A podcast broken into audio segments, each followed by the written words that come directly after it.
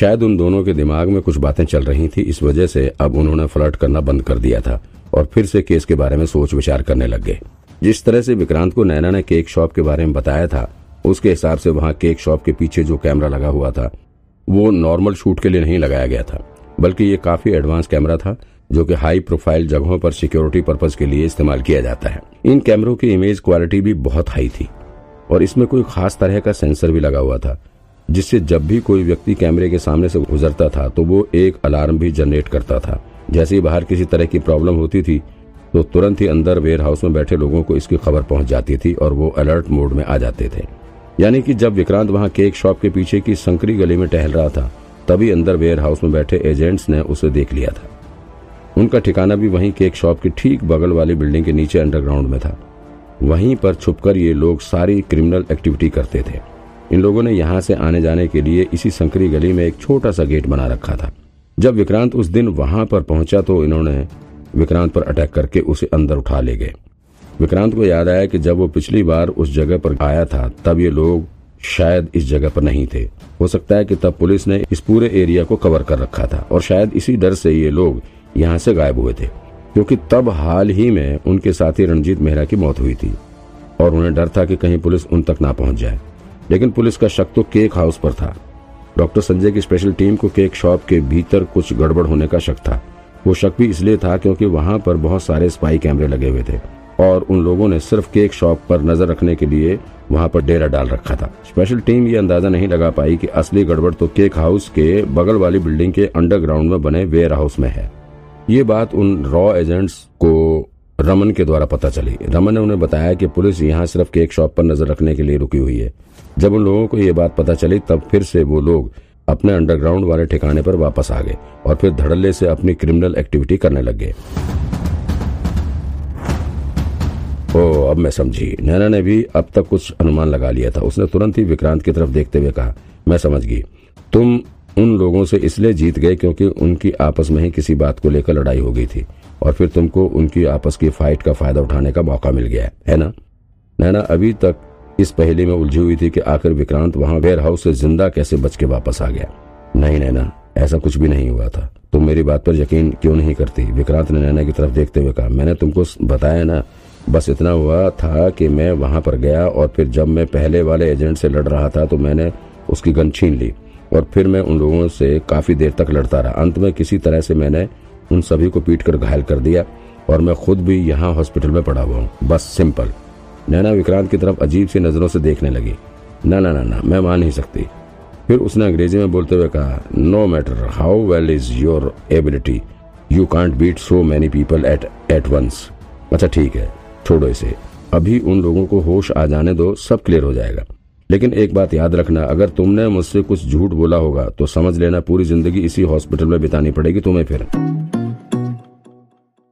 विक्रांत कुछ कहने जा रहा था, तभी नैना का फ़ोन बज पड़ा। विक्रांत चुप होकर बैठ गया। नैना काफ़ी देर तक फ़ोन पर बात करती रही। ज़रूर ये फ़ोन पुलिस डिपार्टमेंट में से किसी का था। फिर जैसे ही उसने फ़ोन रखा, वो विक्रांत की तरफ़ देखकर बोलने लगी, विक्रांत, अभी तक डॉन करीम खान का कुछ पता नहीं चल पाया है। हमें जल्द से जल्द उसे अरेस्ट करना होगा, वरना हमें मुश्किल झेलनी पड़ सकती है। पहली बात तो हमें अब इन एजेंट्स की भी सिक्योरिटी का ध्यान रखना होगा। हो सकता है कि डॉन करीम इन लोगों को भी मारने का प्लान बना सकता है, ताकि ये लोग पुलिस को गवाही ना दे पाए। हमें इस वक्त दो टीम तैयार करके रखनी होगी, एक तो डॉन करीम के पीछे लगाना होगा और दूसरा यहाँ हॉस्पिटल में, ताकि इन एजेंट्स का भी बयान लिया जा सके। हम्म सही बात। विक्रांत ने नैना की बातों से सहमति जताते हुए कहा, अगर वो डॉन करीम पुलिस की पकड़ से फरार हो गया तो मुझे नहीं लगता कि हम लोगों के हाथ कुछ लगने वाला है। यहाँ तक मुझे लगता है, स्पेशल टीम वालों के पास भी कोई क्लू नहीं है केस का तो उसका पकड़ा जाना बहुत ज़रूरी है। मैंने इसीलिए मिताली मैडम से बात करके एक्स्ट्रा पुलिस फोर्स को काम पर लगा दिया है। और मैंने डॉक्टर से भी बात कर ली है। ऑपरेशन के बाद उन सभी एजेंट्स को एक ही वार्ड में रखेंगे और पूरे वार्ड को पुलिस की सिक्योरिटी से सील कर देंगे। हम्म जो भी पॉसिबल है, वो सब करो। विक्रांत ने हल्की सांस छोड़ते हुए कहा। और विक्रांत, मैं सोच रही थी कि जिस रात को इन लोगों को होश आता है, उसी रात को ही इंटरोगेशन शुरू कर देंगे। और जल्द से जल्द ट्रायल भी शुरू करवा देंगे, ताकि इन लोगों को कुछ भी करने का या बयान वगैरह बदलने का मौका ही ना मिले नैना आगे कहा। हम्म जितनी जल्दी इनका बयान ले लिया जाएगा, उतना ही अच्छा रहेगा, विक्रांत ने जवाब दिया। लेकिन इसके साथ ही उसके माथे पर चिंता की लकीरें भी बन उठी, क्योंकि उसे डर था कि जैसे एजेंट्स को होश आएगा, वो लोग विक्रांत के साथ हुई फाइटिंग के बारे में भी बताने लग जाएँगे। तब उनका बुलेट प्रूफ जैकेट और जादुई कोट का राज सबके सामने आ जाएगा। फिर विक्रांत भला कैसे लोगों को समझाएगा? वैसे ऐसा नहीं है कि विक्रांत नैना को अपनी अदृश्य शक्ति के बारे में बताना नहीं चाहता है। वो बता तो दे, लेकिन नैना को इस पर यकीन नहीं होगा। चलो मान लिया जाए नैना तो एक बार यकीन कर भी लेगी, लेकिन बाकी के लोग, बाकी के लोग जब उसकी सब बातें सुनेंगे तो फिर सिर्फ़ दो ही चीज़ होने की संभावना है। एक तो ये हो सकता है कि लोग इसे इंसान नहीं, बल्कि राक्षस या सुपरमैन टाइप का आदमी समझने लगेंगे। या फिर दूसरा ये होगा कि लोग उसे किसी मानसिक बीमारी से ग्रस्त समझेंगे। दोनों ही कंडीशन में उसके लिए नॉर्मल लाइफ जीना मुश्किल हो जाएगा।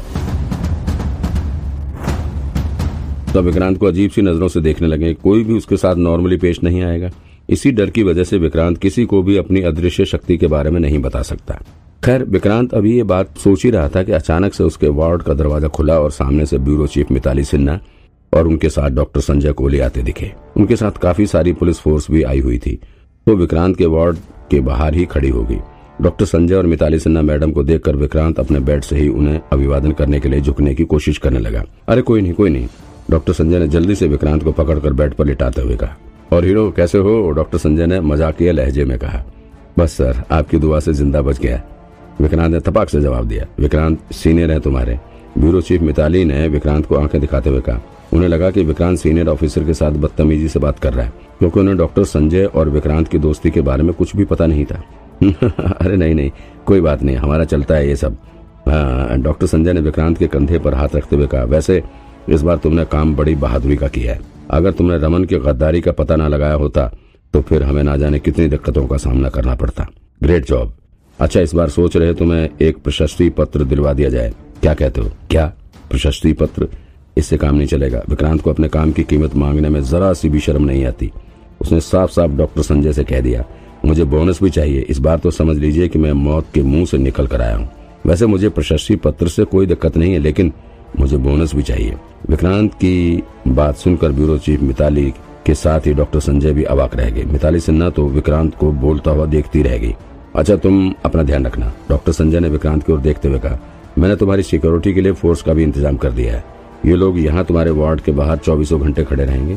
तुम आराम करो। अच्छा नैना। डॉक्टर संजय ने नैना की तरफ़ देखते हुए कहा, नैना, मैं मानता हूँ कि ये सब जो कुछ हुआ, इसमें मेरी और मेरी स्पेशल टीम की गलती थी। बट फिर भी मैं तुम्हारी ब्यूरो ब्यूरो चीफ मिताली के बिहार पे कह रहा हूँ कि अब ये केस तुम मुझे वापस कर दो।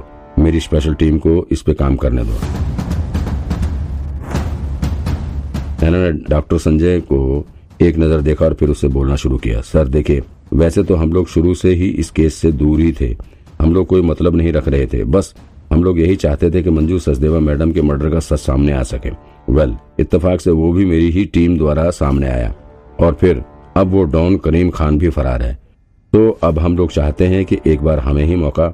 नैना कितना कहते doctor Sanjay bureau chief Mitali की तरफ़ आँखें बड़ी करके देखने लगे। मिताली भी तुरंत ही उनका मतलब समझ गई और फिर वो बात बनाकर बोलने लगे, वेल नैना, तुम्हारी बात ठीक है, लेकिन अभी हमारे डीएन नगर ब्रांच में काफ़ी सारे पेंडिंग केस पड़े हुए हैं और हेडक्वार्टर तक हम पर नज़र रख रहा है, क्योंकि उन्हें हमसे बहुत उम्मीद है और ऊपर से संजय सर की टीम शुरू से ही इस पर केस में लगी हुई है। सो आई थिंक उनका ही काम करना ठीक रहेगा। और डॉन करीम कोई मामूली आदमी नहीं है। अंडरवर्ल्ड तक के उसके कनेक्शन है। डॉक्टर संजय ने कहा।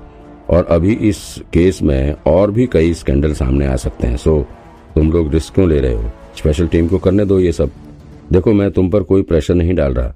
यह मत समझो कि मैं अपने पद का उपयोग करके तुमसे ये केस वापस ले रहा हूँ। मैं तो बस सजेस्ट कर रहा था। जब डॉक्टर संजय नैना के साथ बात कर रहे थे, उसी बीच ब्यूरो चीफ मिताली ने नैना की तरफ़ देखकर आँखों से इशारा कर रही थी। ज़ाहिर है कि उनका मतलब यही था कि नैना केस तुरंत डॉक्टर संजय को हैंडओवर कर दे। ये बात मिताली, भी जानती थी कि डॉक्टर संजय काफ़ी हाई लेवल के ऑफिसर है। और अगर वो चाहें तो तुरंत ये केस अपने कब्जे में ले सकते हैं। इसके लिए उन्हें नैना से पूछने की ज़रूरत भी नहीं है। लेकिन वो यहाँ पर नैना को सिर्फ़ इज़्ज़त देने के लिए उसे पूछ रहे हैं। नैना को भी ये बात समझनी चाहिए। उधर विक्रांत के दिमाग में अलग ही प्लान चल रहा था। वो सोच रहा था कि अगर ये केस फिर से डॉक्टर संजय की स्पेशल टीम के पास चला जाता है तो फिर उसके अदृश्य शक्ति वाला राज दबा ही रह जाएगा, क्योंकि फिर किसी का इतना ध्यान वहाँ वेयर हाउस में हुई फाइट पर जाएगा ही नहीं। विक्रांत अभी ये सोच ही रहा था कि अचानक से नैना बोल पड़ी नो वे